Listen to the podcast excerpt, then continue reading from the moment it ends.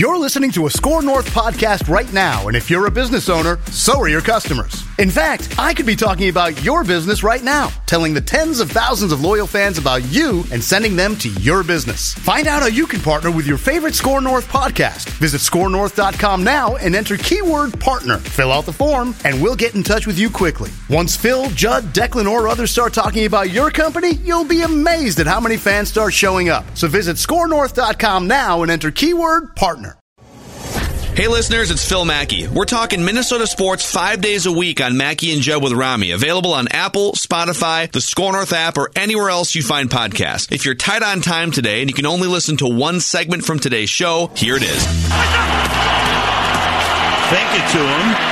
Cousins rolling, and then he throws, and Rudolph, can he one-hand it? Yes! Touchdown! For a second like he was trying to throw it away, and then Rudolph reaches up and grabs it one-handed. Yeah, you know, winning is all that matters. And uh, I actually, you know, feel looking back, I've played very well in prime time. I've played good football, and if, if let's say J. Ron doesn't intercept that and they come down with it, am I going to suddenly say, "Oh my gosh, I, am terrible in prime time"? No, I'm going to look at the production, watch the film, and grade it the same way I would if, if we win or lose. So, the highlight on NBC, then Kirk Cousins talking about it. Hour two of Mackey and Judd with Rami. you got Excuse this. me. You got this. On 1500 All right. scorenorth.com. Got choked up after uh, and the, the Gophers Score win. North mobile app. Very choked up. Get, I get emotional about that type of stuff. In time for Tom Pelissero's NFL Insights with Tom Pelissero of NFL Network. Tom, Vikings fans were wondering last night, but grateful that Jason Garrett started running the ball when they could throw at will on the Vikings. Do you go into every offseason thinking, no, this is the year that Jerry Jones has finally had enough? I think that we always are on alert for whether or not that day may come uh, with Jason Garrett. But the Cowboys have this unique way of righting the ship at exactly the moment at which you think if they don't do it now, it's all over for them. You know, time and again, it's not as if they've tanked out. You know, they haven't had a 5 and 11 season. They've always seemed to be on the cusp, whether they're getting into the playoffs, whether they are coming up just short of the playoffs. This is another season where, you know, from listening to my colleague Jane Slater talk about it on TV and, and reading some of the things that uh, popped up on Twitter today, uh, you think that the uh, the star is on fire down there in Frisco. They're still tied for first place in their division. They still got a very talented roster. They just happened to run into a Vikings team last night that, quite frankly, played exactly the type of game that the Vikings are built to play. Hey, Tommy, what the heck in, in the Saints Falcons game? It's not that the Saints look bad, the Saints look terrible. How, how do you summarize or deduct how that team, which obviously is has been good, looked that bad against a team that had struggled so much in the Falcons, who had one win going into that game? It's a good question, Judd, and I didn't get to see a ton of that game live. I think that inevitably, when you are riding on a high and you have a bad team coming in, there's the risk of you know potentially having some kind of a letdown. Uh, you know, I was at a game yesterday in Cincinnati between the Ravens and Bengals in which that very definitively did not happen, and the Ravens dominated uh, in every phase from start to finish. Also, the Falcons you know, changed some things up. Uh, Dan Quinn delegated some of the duties on the defense, which he had been calling himself this season. That had been their biggest problem. Had been just that defense was was was really poor. They played a lot better. They came up with some of their um, you know best football, and then you know the Saints also had a key injury to Marshon Lattimore when he went down with that hamstring that you know may sideline him for a little bit here. Immediately, Julio Jones catches a big uh, pass that ends up kind of breaking that game a little bit open. You know, I, I didn't think the Falcons. You remember seeing them play the Vikings Yeah. in Week One. Uh, the Vikings dominated that game, but I, you know, I didn't get the impression this was a really bad team. They just they played some bad football, and you know whatever they were doing with that extra week to prepare, obviously it paid off. You know, it's, uh, by the way, Tom Pelissero, NFL Network with us here at Tom Pelissero's NFL Insights every single Monday at 5 o'clock. And I think if you would have asked me going into the week, I would have said, yep, definitely Saints and Niners definitely above the Vikings in the NFC pecking order. And then the Saints go and put up a clunker like that. Vikings look really good. And it's, uh, it's, it's very much a living organism, the NFC pecking order. But where do you think the Vikings are after everything that happened this last weekend here?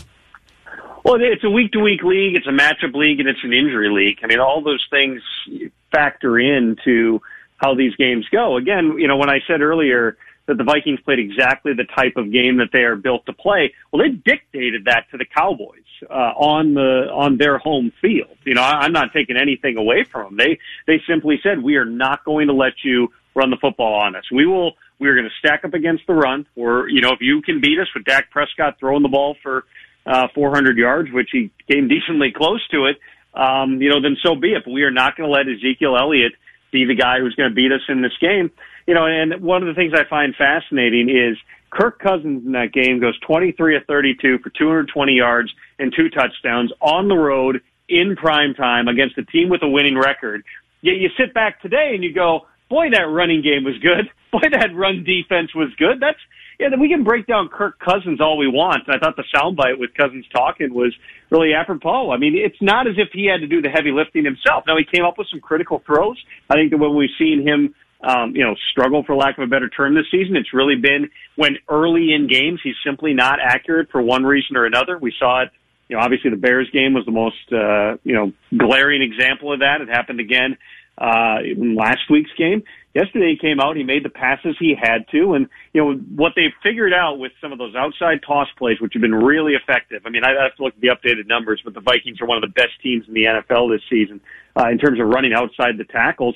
Uh, they got Dalvin Cook going, they got Alexander Mattison going. That takes a lot of pressure off. You know, they as long as that defense and that running game are doing well you know, they can carry Kirk Cousins to a certain degree as far as they want to go. It's just a matter of does Cousins make enough plays to support that. But he's he's not their focal point. I don't mean that as a knock on Kirk. It's just it's the truth. They're built to play a certain way. It's the way that that offense uh, is built. And you know, frankly, Matt Ryan won an MVP playing in a pretty similar offense. You can put up some gaudy numbers, but it all starts with the running game. And certainly, as long as it's a Mike Zimmer coach team, it's going to start with the defense too. Both those sides um, certainly in the run game anyway on defense, and definitely the Vikings run game came up huge. When you talk about that defense, though, you saw uh, Dak Prescott able to throw at will at Xavier Rhodes and at Mike Hughes, and before Mike Hughes, it was Trae Waynes who quarterbacks were able to throw at will against. Can you go deep with a defense that seems that vulnerable in the backside? Well, and it's, uh, again, I think it goes back to the matchup here because, and I'd have to go back through and see what the you know kind of man zone split was. But my sense, just watching the live, was they were playing a lot of man to man, and they were asking those guys to to cover some pretty good receivers. I mean, Amari Cooper versus Mike Hughes in an ideal world, do you want to see that matchup 30 times through the course of the game? Probably not, but Hughes was probably the best corner that the Vikings had before he got injured. He made a few plays in that game last night too, and he and he gave up some plays. I mean, you you got to live with that. You know, you could sit back and play a bunch of zone and just say, okay, if you're going to run the ball, you know, into our front when we're playing too high the whole game, uh, maybe Zeke Elliott runs for 200 yards last night. Maybe they lose. I mean, these are the decisions coaches have to make. You don't want to just say we're going to go out there and run our stuff. Uh, Mike Zimmer doesn't operate that way. Yes, his defense has certain principles, but they're going to be game plan specific. I thought, again, just from my live viewing of it, I thought that it was a really smart game plan. You know, he bet on his secondary as much as you can say they gave up however many yards, 300 plus passing. Yep. They made enough plays, and the run defense was so good, and they controlled the clock so well uh, that it ended up with them uh, winning that game. Explain the the, the uh, play, which the first time I saw it, I thought was just basically a bailout play, and by about the third or fourth time, I said it's not. The Dak to Amari Cooper uh, play, Tom, which is on the sideline, and it honest to God looks like Cooper has some type of glue on his shoes to keep himself in bounds. That's an impossible play. In, in, in Hughes' defense on that touchdown, I don't know what he can possibly do because Dak rolls out and it looks like Dak is panicked, but he's not. And he puts that ball out of bounds and Cooper somehow wills himself to stay inbounds. That is an incredible play. Chris Collinsworth said on the broadcast that ball's three yards out of bounds, and I spent the next five minutes trying to figure out if anybody is nine feet tall in terms of once yes. their arms are over their head and whether that could be an accurate, you know, like Pythagorean theorem at a maximum because he's still upright at a 45 degree angle. The ball couldn't have been more than maybe seven and a half, eight feet out of bounds. But, uh, I mean, yeah, it's a, it's a tough thing to defend. You know, yeah. that's, he, he extends the field, and Amari Cooper has shown he's really good at that. I mean, I remember when that trade went down and they give up a first round draft pick. I and a lot of people within the NFL were flabbergasted by it. Uh, but the Cowboys and their scouting director, Will McClay, really believed that there was something untapped with Amari Cooper, that they could get him back to playing the way that he had done early on in his career. You know, he had certainly dealt with a couple of injuries here and there, but just hadn't been all that productive. Well, since he's gotten there, he's been a, an absolute difference maker for the Cowboys. That now looks like a bargain. His next contract will not be. Joel Segal, his agent, might just play uh, the highlight reel of those uh, out of body type of catches when uh, talking about the Julio Jones twenty two million dollars a year. But yeah, that's that's what I'm saying. Mike Hughes is a good young corner. You know, he's he's best built to play in the slot. Last night, because Trae Waynes is out, had to play him outside a bunch. You know, you, you get by. You just hope he makes enough plays. He did come up with a couple uh, through the course of that game, and that's uh, it, it's all about figuring out how to win the game. It may not always be pretty. Yeah, you may get diced up, but you know, Ezekiel Elliott, uh, there's not going to be a whole lot of games where he finishes with the rushing numbers that he did, and that's a credit to the way the Vikings played up front. 20 carries for 47 yards. I mean, you don't see that. Mackey and Judd with Rami Tom Pelissero from NFL Network here, and I think you know uh, there's a lot of happy fantasy football owners that have uh, enjoyed Dalvin Cook's success this season, but in terms of just national football audience, Zeke Elliott probably much more of a household name than Dalvin Cook, and last night you probably had a lot of people introduced to what I think is the best running back in the NFL. You could probably debate two or three guys. When you talk to people around the league, uh, what do they say about Dalvin Cook? Are, are there people who think, like I think, that he is the best running back in the NFL when healthy? Well, I go back to his rookie season, which lasted, what, three and a half games? He was their best offensive player, the Vikings' best offensive player, right out of the chute. No NFL experience. He was already the best guy on the field. Uh, then obviously coming back from the knee, then the hamstring issues, we hadn't seen him, but I remember watching him in week one, uh, and even in the preseason when he ripped off, remember the first carry of his preseason went like 80 yards for a touchdown, and you just went, okay, that guy, he's back. And that's the impression you get from, from other people, certainly uh, within the league as well. This is a uniquely talented runner. Um, there were certain questions about him uh, that allowed him to fall into the second round. I mean, I, I know that the Vikings on the morning, the second day of the draft, were still going through and doing extra homework because they didn't think there was any way that the guy was still going to be available uh, when it was coming time for them to pick. They end up trading up with, I think it was Cincinnati, to be able to get him, and this was this was what they envisioned. He's a perfect fit for that zone running style where it's the wave effect and you're just trying to have your aiming point, figure out where the hole is and hit it. He gets north and south and they drafted another guy, Alexander Mattison, by the way, who if you're not paying close enough attention to the numbers, you might not even be able to tell the difference. I mean, Dalvin's the guy. He's the bell cow in that room, but Mattison's a, a good young runner too. It's a credit to Rick Spielman and George Paton and the staff there that they've you know scouted well at that position, and they got a couple of guys who look like they are forces for years to come. Earlier today, Tom, I asked uh, Phil if we might have a quarterback controversy, tongue in cheek, if we might have a co- quarterback controversy in New Orleans, and Phil said, "No, no controversy. Teddy Bridgewater should be the starter. now, I, I, don't, I don't think that Sean Payton sees it the same way, especially not at this point. But do you think they could see enough decline in Drew Brees between now and the end of the season, along with what they saw from Teddy and his stint as a starter, that they say we're moving on to a new quarterback? Very difficult to fathom, just knowing the long history between uh, Drew Brees and Sean Payton that it would get to that point. Now, Drew Brees faded down the stretch last year. You remember the Dallas game? I think it was a Thursday nighter. That was kind of the turning point to that stage in the season. Everybody believed Drew Brees was going to be the NFL MVP. He was running away with it.